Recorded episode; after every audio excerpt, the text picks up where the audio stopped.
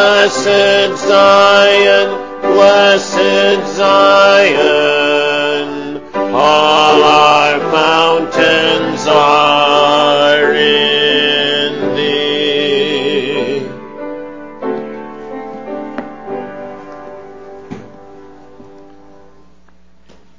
People of God, we look together in God's Word in Hebrews uh, chapter 12. Hebrews chapter 12.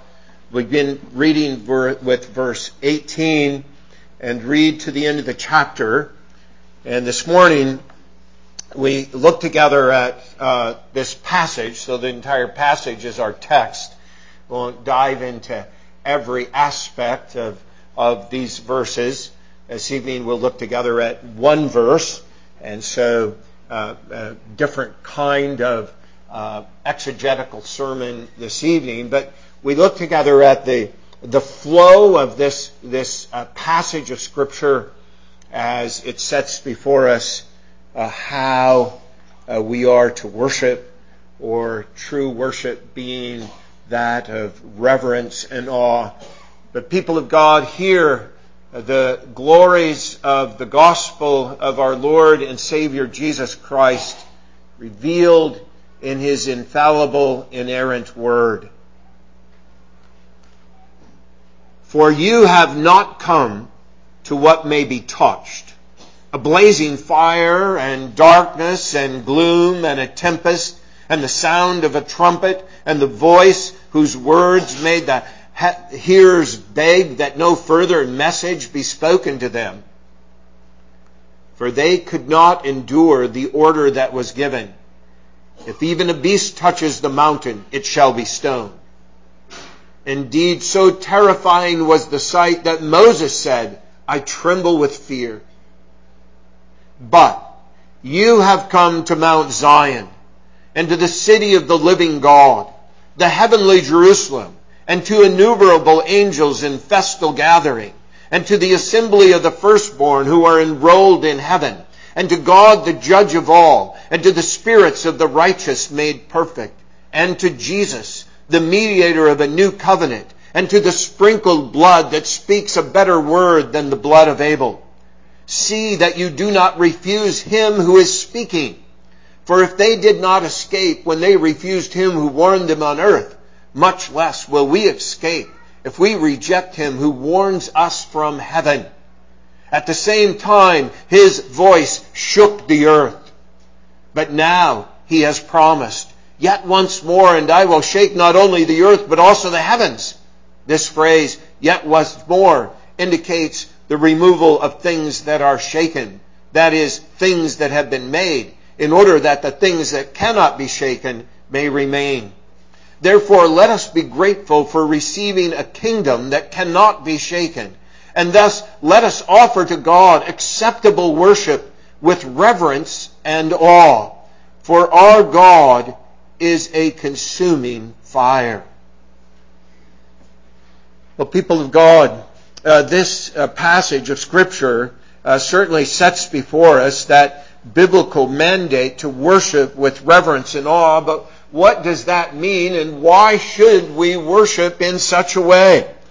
And I believe that there are several questions, questions that uh, our children may well take note of. And those questions are these questions. Where are you? Where are you? How did you get here? Who are you with? And what are you doing? These are questions that our text clearly answers. And it answers these, these, uh, these questions by, uh, first of all, telling us where you're not, and then telling us where you are. That's the first question that's addressed here. And it says in verse 18, For you have not come to what may be touched. You have not come to, and these are references as we saw as we read the law earlier in our worship service, these are references to the giving of the law at Mount Sinai. And so what God is declaring here is, you have not come to Mount Sinai. I remember, that was Mount Sinai. This short time after they were delivered out of the land of Egypt, out of the house of slavery. Uh, that Old Testament redemptive moment that, that looked forward and longed for the redemption that ultimately comes in Christ, but was the greatest redemptive moment that God had revealed in the Old Testament until that moment in redemptive history. But you have not come to Mount Sinai. That is not where we are. And of course, that just doesn't just refer to a, a geographical location, but uh, you have not come to God in that moment of redemptive history that can be identified with Mount Sinai, but you have come to a moment in redemptive history that is post cross, after the cross. So it is a clear focus on the distinction between Mount Sinai and Mount Zion. Now, throughout the Old Testament, as we saw in Psalms, in this, uh, the psalm, a couple psalms that we have sung uh, that refer to the city of God, Jerusalem, uh, Mount Sinai, the place where on the mount the temple was built, the, the place where the Holy of Holies existed, uh, that place on earth that between the building of the temple and, and the destruction of the temple and, and ultimately the coming of Jesus Christ, uh, God was revealing himself in a special way to his people in the Old Testament time. But we have not come to that place either. And, and, and we wouldn't really come to that even if we took a vacation or, and we went to the land of Israel today and, and we climbed up the, the Temple Mount. We would not come to where we are. Where are you? Well, the declaration is clearly made, but you in verse 22 have come to Mount Zion. Now we might think, well, that's in, that's in the land of Israel. That's in, in Palestine, in Jerusalem, on the mount there. No, no. You've come to Mount Zion, to the city of the living God, the heavenly Jerusalem. That's where you are. That, that's where we come when we gather for worship in particular. Because this is a, a text that has all kinds of connotations, and we'll see those as we look together at this text in more detail. Connotations about coming together in worship and the nature of worship. You have come to Mount Zion. And when it talks about that Mount Zion, uh, that's you have come to the city of the living God. Now, that language is not unusual in the New Testament. And, and, and in fact, the scripture uh, basically the end of the revelation of God to his people has a focus on this great theme of the city of the living God. Now in Revelation uh, 21 and 22, when it's talking about that city, it's ultimately talking about what's hinted at when it talks about that which will be, uh, which will come to full manifestation at the end of time and that unshakable reality that we exist in today that will never be shaken for all of eternity. And so there is this thought in the, in Revelation where the city of God will descend to earth in the new heavens and the new earth. But you have come to that city. We are in that city. We are on that mountain right now. So you children, you remember that question. Where are you? And now the Bible says you are in the New Jerusalem. You are in that holy city. You are in the heavenly Jerusalem. Well, you say, I'm here. Yes, I know you're here, but you're there as well. Now, not physically, but we're there in reality in a way that is more real because it even lasts for all of eternity than being physically present here at this moment. We ought to think of ourselves as being in heaven right now. That's how God wants us to think. That's what he says here. You have come to the heavenly Jerusalem. That Jerusalem that's, that's mentioned in Revelation 21 verse 2 in this way. And I saw the holy city, the new Jerusalem, coming down out of heaven from God, prepared as a bride adorned for her husband. Or Revelation 21 verse 10, where it declares, And he carried me away in the Spirit to a great high mountain and showed me the holy city, the new Jerusalem, the city, the holy city Jerusalem coming down out of heaven from God. Or at the very end of God's revelation to his people, in Revelation chapter 22, uh, verse 19, we hear these words. And if anyone takes away from the words of the book of this prophecy, God will take away his name in the tree of life and in the holy city, which are described in this book. That holy city. For the true people of God, an unshakable foundation. An unshakable foundation that holy city that represents that, that place where all those gathered for worship are, including us, including us, this heavenly Jerusalem, this Mount Zion. This is where we are. And who are we worshiping with? Who are we worshiping with? Well, your children, uh, you may say, well, I'm worshiping with my mom and, and my dad and maybe a grandpa and a, or a grandma. Uh, I'm worshiping with the other people in this building. That's who I'm worshiping with. That's who I'm worshiping with. Well, we'll see that the text says that's true, that you are worshiping with those people. But it also says that there we are gathered with a great host.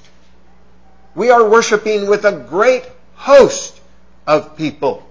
So in, it starts by telling us in verse 22, uh, the last part of verse 22, that yes, we've come to the heavenly Jerusalem and to innumerable angels in festal gathering. Innumerable angels in festal gathering. In the Old Testament, we have an, an instance in the Old Testament where there was a, a, servant of Elisha when the Syrians were surrounding the city of Samaria, and this servant said, We are outnumbered. We are defeated. We cannot possibly win any kind of battle here. Nobody's on our side. No one's here. And Elisha says, That's not true at all. That's not true at all. And so in 2 Kings 6, uh, verse 17, Elisha prays to the Lord, O Lord, please open his eyes that he may see. And so the Lord opened the eyes of the young man, and he saw, and behold, the mountains were full of horses and chariots of fire, and all around Elisha. And that's it. That was a symbol of, of the angels of God who were surrounding the people of God and Elisha in particular. And they were not outnumbered. They were not outnumbered. Uh, we may think that we're outnumbered by uh, the world. Uh, we may think that uh, we're just a small group here. And God says, no. No, you are in festal gathering with innumerable angels. And by faith we behold this reality that we are worshiping with angels, with angels in a festal gathering. And so if we have all these angels around us, God says He doesn't want us to look like we're in the depths of despair we have every reason to rejoice in a festal gathering with the hosts of heaven. With the hosts of heaven. In verse uh, 23, it talks about it being a general assembly, and to the assembly, Another translation says actually the general assembly of the firstborn who are enrolled in heaven. And there are some uh, ways in which you can translate that so it's to the general assembly and to the firstborn. But it's a general assembly, a general assembly. It wasn't very long ago uh, that uh, I represented uh, the United Reformed Churches uh, at the General Assembly of the Orthodox Presbyterian Church, and I spoke on behalf of you and all people who are URC uh, to the Orthodox Presbyterian General Assembly. And it was a General Assembly. It wasn't a local congregation, as it were, assembly, although we see here that there is no such thing as a local congregation assembly because when we gather as a local congregation, we are gathering in a general assembly. And the General Assembly had uh, uh, members of other denominations in the United States. I roomed with a, a, a man who represented a church in New Zealand. So they was uh, uh the New Zealand churches were part of this General Assembly. Well, people of God, uh, we are part of a General Assembly here, not just a local congregation, but we're part of a General Assembly of the firstborn remember that song we sang about uh, that there is born in Zion, and it says the Babylonians will, someone from Babylon will be born in Zion, and, and, and someone from Tyre will be born in Zion. And that was a Old Testament prophecy about how the gospel would go out to all the nations and there would be this, this general assembly from, and people from all the nations who would gather together to worship God. A general assembly from every tribe and nation and people and tongue. Even those who were once enemies of the cross will now be brought to bow before God in true worship. And that's part of who we are worshiping with. And here in the text it says, of those who are in heaven. There's not very many instances in the Bible that tell us about what people are doing who have died and gone to heaven. But this is one of them. This is one of them.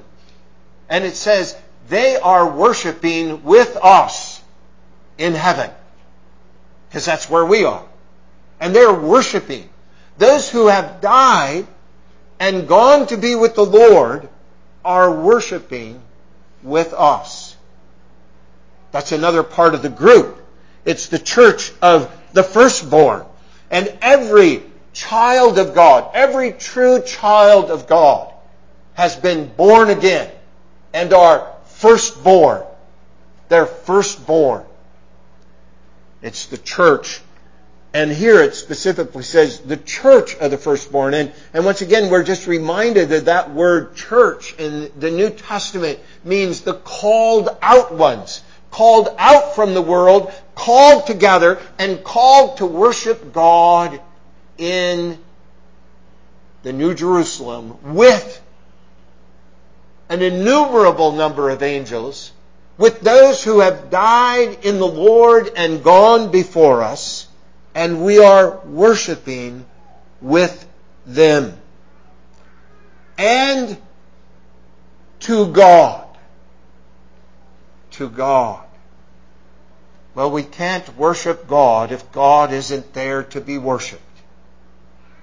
And God is present. And we are in His presence. We worship God. That God who is the same God who revealed himself to the nation of Israel in the Old Testament at Mount Sinai, it isn't as if there are two different kinds of gods. There was a whole pagan theology, false theology of the last century that said, well, in the Old Testament you had the God of justice, in the New Testament you have the God of love. Well, nonsense, says the Bible. Nonsense says God. And this text doesn't say hey, wait a minute, that God, He's not really the God who revealed Himself in blazing fire and darkness and was the judge, or in the last verse of our text says, for our God is a consuming fire. That is who God is. It isn't that God isn't that. And it isn't that there shouldn't be those who would be absolutely terrified to be in His presence. Because He is a consuming fire. He is holy in every way. So why would we think that we have any right, any access, any path to enter into the New Jerusalem, to be in His presence? This judge of all, this God who is a consuming fire. God, that sovereign, holy God. because that's whose presence we're in. And though Moses said to the people of God, even at Mount Sinai, do not fear, but I'm speaking to you so that you may fear. So he said, don't fear, but I want you to fear. Well, what did he mean by saying do and don't? Because there's two aspects of fear. The fear of fright that freezes you into absolute inaction or terror that at the end of the ages, the people without Jesus will say to the mountains, fall on me. I want to flee from this God. I can't stand to be in His presence. And those who have access to that God legitimately, who can say, I have no terror of this God, though I stand in awe and amazement, that kind of fear this godly fear, this, this fear that is filled with awe and reverence. No, God does not reveal himself as our buddy. He is our Father. But He is the sovereign God. But we don't call Him the dude in heaven. He is the holy God. He is our loving Father. But that is accomplished only through Christ. So we can come to God. And we come to the spirits of the righteous made perfect. And, and in that verse, uh, that reference is clearly a reference to uh, those who have died. Because Paul in, in Philippians says, as he presses on to the goal of the upward call, when, when he desires to be in heaven with the Lord, he says, I have not yet been made perfect. But those who die and, and in Christ and are in heaven, they are made perfect. There is no sin left in them, no desire for sin. What a day that will be, people of God, when we don't even think sin, when we don't desire sin, when we are not enslaved to sin in any way or not caught or trapped in any sin. What a glorious day when we're perfect in heaven. Although at the resurrection we will be perfected in total completeness because of our resurrected bodies. So there's a, a longing yet for the fullness of God's revelation at the second coming. But in terms of our moral and spiritual and emotional and verbal lives before God in heaven, we are perfect. We're made perfect. And so this is a clear reference to those uh, that have died and gone. And, and the theme is we, we, those who are true believers, we participate with them in this glorious act of worshiping our God in sacred festal assembly and to Jesus. And to Jesus, the mediator of a new covenant, to Jesus, the mediator. This tells us how we get to the new heavens. The word mediator has all kinds of connotations that we can't dive into in its depths here this morning, but people of God, know this, that the, the word mediator ought to remind you of that famous text in John uh, that the Lord uh, gave in John 14, in John chapter 14. Uh, in that text, uh, it is set before us the nature of mediation, the very nature of mediation. Because one might think in terms of in, in terms of mediation as a road. A, a mediator is, is one who is a who mediates to bring people together, and he's the path through which they can come together. He's the road that connects them. And Jesus said that in John 14. We'll begin with verse 2. And Jesus says, In my Father's house, John 14, 2, In my Father's house are many rooms. If it were not so, I would have told you uh, that I go to prepare a place for you. And if I go and prepare a place for you, I will come again and will take you to myself, that where I am, you may be also. And you know the way to where I am going. And Thomas said to him, Lord, we do not know where you are going. How can we know the way? And Jesus said to him, I am the way, the truth, and the life. No one comes to the Father except through me. No one comes to the holy Jerusalem. No one comes in sacred assembly with the angels. No one comes to God except through the mediator, Jesus Christ. He is the path. Uh, he's also the automobile. He's also the mode of transportation that brings us there. Jesus in every way is the one in whom and through whom and by whom we enter into the presence of God because apart from Christ, there is no way to go before God. There are many people in our world who think there's a way. And so uh, they're in a moment of crisis, in a perfunctory, unbiblical, not, not God honoring way. They say, well, let's pray to God. Well, let's pray to God. We can, we can now pray to God. They cannot pray to God. They cannot ask for God's blessing except through the Son, Jesus Christ. Is the only way to the Father. The only way one can pray to God is through the Son. That's why children that uh, in oftentimes when we pray, and, and a basic pattern is that we pray in Jesus' name. That reminds us that it's only because of Jesus and it's only through Jesus that we can pray God our Father. It is only because of Jesus that we can worship in reverence and awe in the presence of the angels and in the presence of God, as it were in the Holy of Holies.